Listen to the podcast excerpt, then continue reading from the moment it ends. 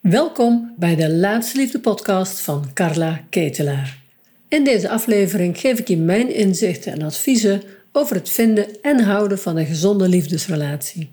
En waarom het je tot nu toe niet gelukt is en wat er nog nodig is, zodat jij ook jouw eindman of eindvrouw in je armen kunt sluiten voor de relatie die je zo graag wilt. Hallo.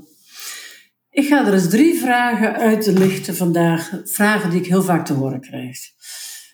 Waarom zou ik hulp nodig hebben bij het vinden van de liefde? Dat zou toch vanzelf moeten gaan? Of ik heb al zoveel gedaan en waarom zou ik nu nog bij jou iets moeten doen? En, een hele belangrijke, waarom duren die programma's een heel jaar en kan ik niet gewoon enkele coaching sessies hebben? Want ik denk dat dat voldoende is. Nou, ik vind het hele goede vragen die ik er graag eens uitlicht.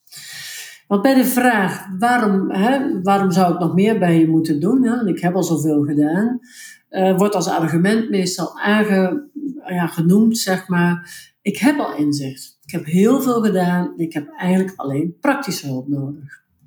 Want alle vrouwen die ik spreek, en, ook de vrouwen die deelnemen aan mijn programma, die hebben al heel veel gedaan aan persoonlijke ontwikkeling. Echt van alles komt er voorbij. Leiderschapstrainingen, persoonlijke groeitrajecten, coaching, therapiesessies, zakelijke training. Allemaal heel waardevol en inzichtelijk. Maar er is helaas nog geen liefdespartner. Geen man, want daarvoor spreek ik ze natuurlijk. Dus wat ontbreekt er nog? Wat is er tot nu toe in al die mooie ontwikkelingstrajecten gewoon nog niet gezien en aangeraakt? En heel even om er goed te begrijpen, ik ben oprecht altijd heel blij als mensen zich ontwikkelen. Ik geloof er persoonlijk in dat we door bewustwording pas die betere wereld gaan krijgen. Dus ik heb geen kritiek op de voorgaande trajecten en gesprekken, integendeel, uh, dat is heel belangrijk. Maar ik vind het wel zinvol om ook eens te kijken van, hé, hey, maar, wat, maar wat is dan uh, die missing link? wat, ja, wat is de volgende stap? Wat is de volgende stap om de liefde in mijn leven te krijgen? Nou, hier ga ik wat, graag wat dieper op in. Want het klopt inderdaad dat vrouwen die ik eh, ja, spreek al heel veel inzicht hebben. En precies weten wat er aan de hand is. Wat hun obstakel in de liefde is. Maar hoe kan het dan dat je, ondanks dat je dit inzicht hebt en het met de liefde ja, toch maar niet wil lukken? Want weten wat er is, de, de oorzaak is dat weten wat er is, is nog geen toegang hebben tot, maar hoe dan wel? En hoe ga ik het dan wel doen? En precies hier gaat het vaak mis. Dan beginnen we er al helemaal niet aan, want we blokkeren onszelf met deze gedachten. Ja, of we stoppen voortijdig met het daten. Dus weten wat je probleem is in de liefde en in relaties betekent niet automatisch dat je het ook op kunt lossen. Ja, ik heb de, dat, is al, dat, dat schoot me uh, vandaag te binnen. Zelf heb ik een groot probleem gehad in mijn bedrijf. Het bestaat, uh, in mei bestaat tien jaar met laatste liefde. Maar de eerste 2,5 jaar was heel moeilijk, durfde ik niet zichtbaar te worden. Ik was bang, kun je misschien nu niet meer voorstellen, maar dat was echt zo. Weet je, nu neem ik video's op, ik maak podcasts, dus dat is, een, is makkelijk, makkelijker voor me geworden blijft altijd een beetje spannend hoor. Zit mijn haar wel goed? Dat plantje wel goed? Eh, is de opname wel goed? Dus er blijft altijd wat spanning natuurlijk. Maar dat is ook goed, dan ben je op je scherpst. Maar mijn angst voor zichtbaar worden was zo groot dat ik het uitstelde en uitstelde. ik denk alles bij elkaar wel. Ja, ruim 2,5 jaar. En het podcast heb ik zelfs vijf jaar uit weten te stellen. Maar ja, zichtbaar worden is natuurlijk belangrijk. Als je, je, je hè, ja, wat ik wil delen met de wereld, zou kenbaar moeten maken. Dus het is een essentieel onderdeel van mijn bedrijf. Zoals de liefde een essentieel onderdeel van ons leven is. Nou, en mijn geworstel met die angst om zichtbaar te worden. Ja, ik wist dus wat er aan de hand was. Ik bleef onder de maat functioneren. Want ik, mijn bedrijf groeide wel, maar heel mondjesmaat, want ik stuurde alleen artikelen. En dat was wel interessant, maar dingen gaan leven. Nu hoor of zie je me misschien. En dingen gaan veel meer leven en je gaat een gevoel krijgen als je dingen ook kan zien. Dus het was cruciaal. Ik wist, dit moet anders. Ik wist ook wat er aan de hand was. Angst om zichtbaar te worden. Angst voor afkeuring. Angst dat anderen er wel van zouden vinden hoe belangrijk is het nou wat jij te vertellen hebt? zitten mensen er wel op te wachten? Doe het maar gewoon. Nou, dat is waar ik mee opgegroeid ben. Doe maar gewoon, dan doe je al gek genoeg. Dus iedere keer maar kleine, kleine, klein. Dus het schoot niet op. Dus wat heb ik besloten? Ik dacht, ik moet hulp hebben voor dit probleem. Ik, heb een, ik weet wat er is, maar ik weet niet hoe ik het anders moest doen. Dus ik heb hulp gezocht, videograaf. Eerste video samen opgenomen, heb me helemaal doorheen gepraat. Heel erg bevestigd, bla bla bla. Uiteindelijk is het resultaat dat ik filmen met video's en podcasts durf te werken. Had ik die hulp niet gezocht, had ik niet de steun gezocht om me hierbij te helpen, dan was ik in die oude groef blijven zitten. Dan, je wil niet weten hoe hoog die drempel was, dan denk ik dat ik het nooit was gaan doen. Nou, even terug naar de liefde. als we dus iets nemen wat heel veel tegenkomt bij vrouwen die ik spreek of met wie ik werk, dan is dat bindingsangst. En de meeste vrouwen weten het best van zichzelf dat ze bindingsangst hebben. Maar weten dat je bindingsangst hebt, wil nog helemaal niet zeggen dat je daar vanzelf doorheen groeit. Want dat is niet zo. Bindingsangst is een serieus obstakel in relaties. Het, het zorgt ervoor dat relaties gewoon niet goed zijn of blijven het niet lekker lopen. En daten met bindingsangst, ja, wat je dus wel weet van jezelf, maar nog niet weet hoe je het anders moet doen, ja, dat gaat als volgt. Ik zal eerst even uitleggen wat bindingsangst precies is. Bindingsangst is eigenlijk niet meer dan de angst om je te binden. Want als ik me bind, dan moet ik het weten voor de komende 30 jaar? Wat zullen anderen er wel niet van zeggen? Uh, dan ben ik mijn vrijheid kwijt. Nou, ga zo maar door. Heel veel redenen om onszelf eind te blijven saboteren, omdat die bindingsangst eronder zit. En ik kan wel weten dat ik hem heb, maar hoe ga ik het dan anders doen? En het gaat erom dat je het inzicht wat je hebt concreet gaat maken. En concreet maken is de cruciale oplossing om het daten te laten lukken. Uh, het concreet maken van, een, van het oude patroon, dus het held hebben van het oude patroon en dan precies weten hoe je het anders moet doen om het oude patroon te doorbreken, dat is waar het hier over gaat. Je gaat eigenlijk testen of dat wat je allemaal bewust bent geworden in de praktijk ook werkt.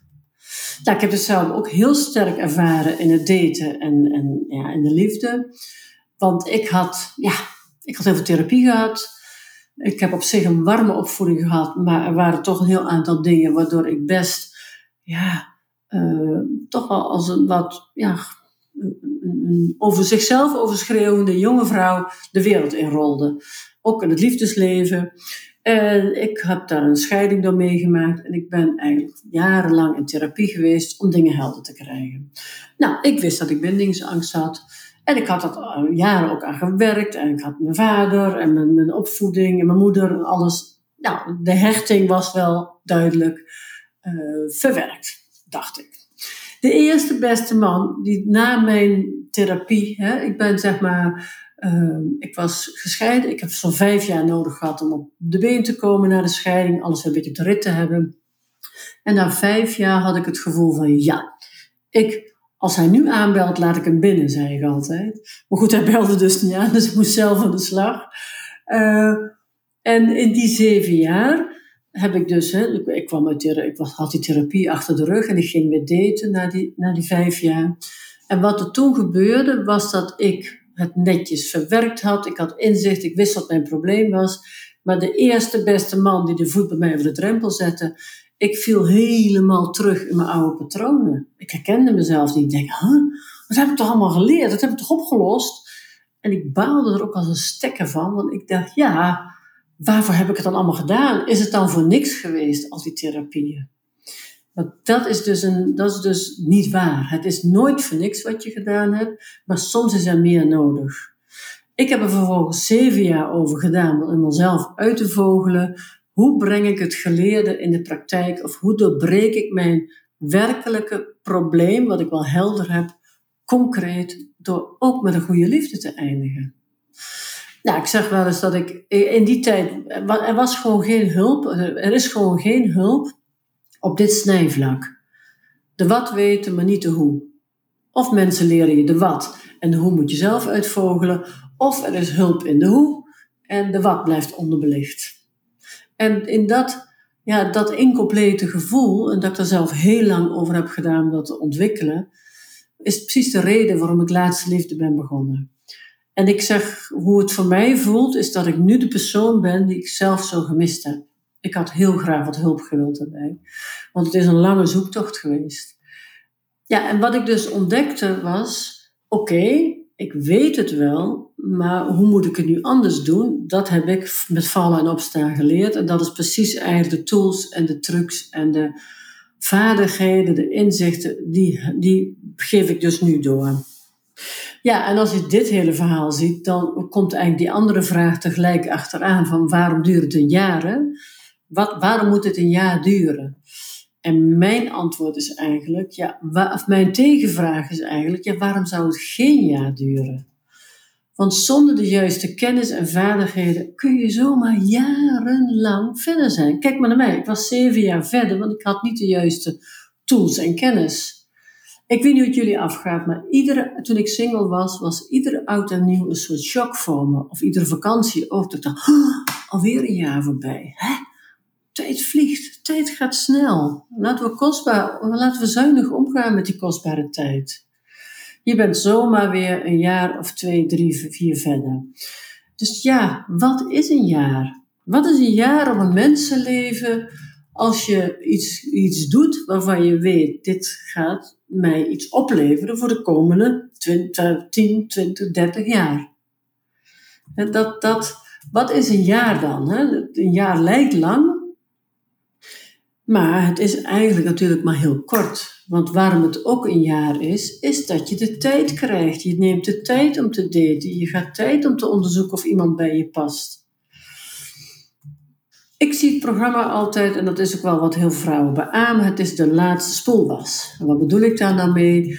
Alle dingen die je geleerd hebt uh, hiervoor al, is niet weggegooid, is heel belangrijk, heeft je veel opgeleverd. Maar het moet nog, de losse eindjes moeten nog aan elkaar gezet worden. alles wat je tot nu toe gedaan hebt, was zeker niet voor niks. We gaan naar de laatste spoelwas. En uh, het heeft jou gebracht op het punt waarop je nu bent. Het punt waarop je nu bent, daarin ben je toe aan een volgende stap. Want je bent er nog niet, anders zat je nu niet naar mij te kijken of te luisteren. En uh, je bent, zoals ik het heel vaak zie, is dat vrouwen die mij volgen echt wel toe zijn aan de laatste sprint naar de liefde. De losse eindjes, een mooi geheel van maken, de puzzelstukjes op elkaar eh, goed neerleggen. En dan heb je ook dat laatste stuk in je leven, gaat rust komen. Want ik heb zelf, ik heb pas toen ik eenmaal goed in de relatie met Steven zat, kon ik eigenlijk pas echt voelen hoe ontzettend veel, onbewust, hoe ontzettend veel tijd en energie het single zijn toch van me vroeg. Ik was er eigenlijk altijd wel mee bezig. Uh, allemaal niet zo bewust, hè, maar op een verjaardag of een feest. Ik keek altijd van, goh, hè, loopt hier misschien nog iemand rond? Of ja, dan ging ik weer daten en we stoppen en we daten en we stoppen. Uh, veel met, heel veel met vriendinnen erover gehad. Oeverloos, eindeloos. Um, en dat, is ook, dat, dat was interessant. Dat voelde ik niet tijdens, tijdens die periode. Dat heb ik pas ervaren toen ik in de relatie zat. Dat ik goed veel ik kreeg meer tijd. Ik kreeg gewoon meer tijd meer emotionele ruimte, meer gevoelsruimte, concreet meer ruimte. Er was rust, rust gekomen omdat er ja, een diep verlangen van mij was, ja, was vervuld. Nou, als we even kijken naar, uh, uh, je weet wat er is, maar je weet dan niet hoe het moet. Ja, dat is geen druk op de knop. Het is niet even, ik zet die knop om en nu kan ik het in één keer anders. Het is een proces. Dus het inzicht in waar je obstakel ligt en, en wat belemmert mij. Ja, en vervolgens heb je praktische inzichten nodig van oké, want geloof maar dat je de eerste maanden nog het oude patroon herhaalt. Je ontkomt er niet aan. Dat is hoe het gaat. Dat is diep ingesleten, diep ingegroefd. Maar hoe belangrijk is het dan dat je even bijgestuurd wordt. Of zo heb je het alles zo bekeken. Ja, dit kun je doen, maar ja, wat levert het voor resultaat op voor jou? Het zijn vaardigheden, inzichten om het in de praktijk te laten werken. Dus helder krijgen van je oude patronen, zien waarom het tot nu toe niet gelukt is en langzaam maar zeker de switch maken naar wat wel werkt. Dat heeft tijd nodig. Misschien is het een confronterende vraag, maar hoe lang ben je al aan het proberen of verdobberen in die liefdeswereld? Hè? Hoeveel teleurstelling en afwijzing heb je al achter de rug? Ja, of hoeveel jaar heb je mogelijk al geschikte mannen afgewezen? Allemaal onbewust.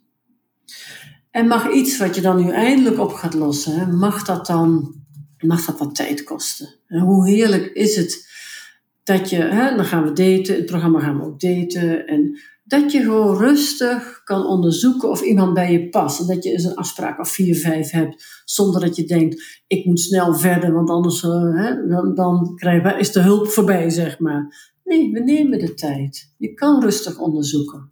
Dat is ook wat we willen. We willen dat je echt rustig de liefde kan onderzoeken. En als kerst op de taart ook die partner in je leven krijgt. Nou, ik denk dat ik mijn punt wel gemaakt heb voor vandaag. En wat ik jou gun, is dat je een beslissing neemt. Zoek hulp. we hebben, er is een boek, er zijn programma's. Kijk op mijn website www.laatsteliefde. Ik wil alleen maar zeggen, er is tijd, er is hoop, er is hulp.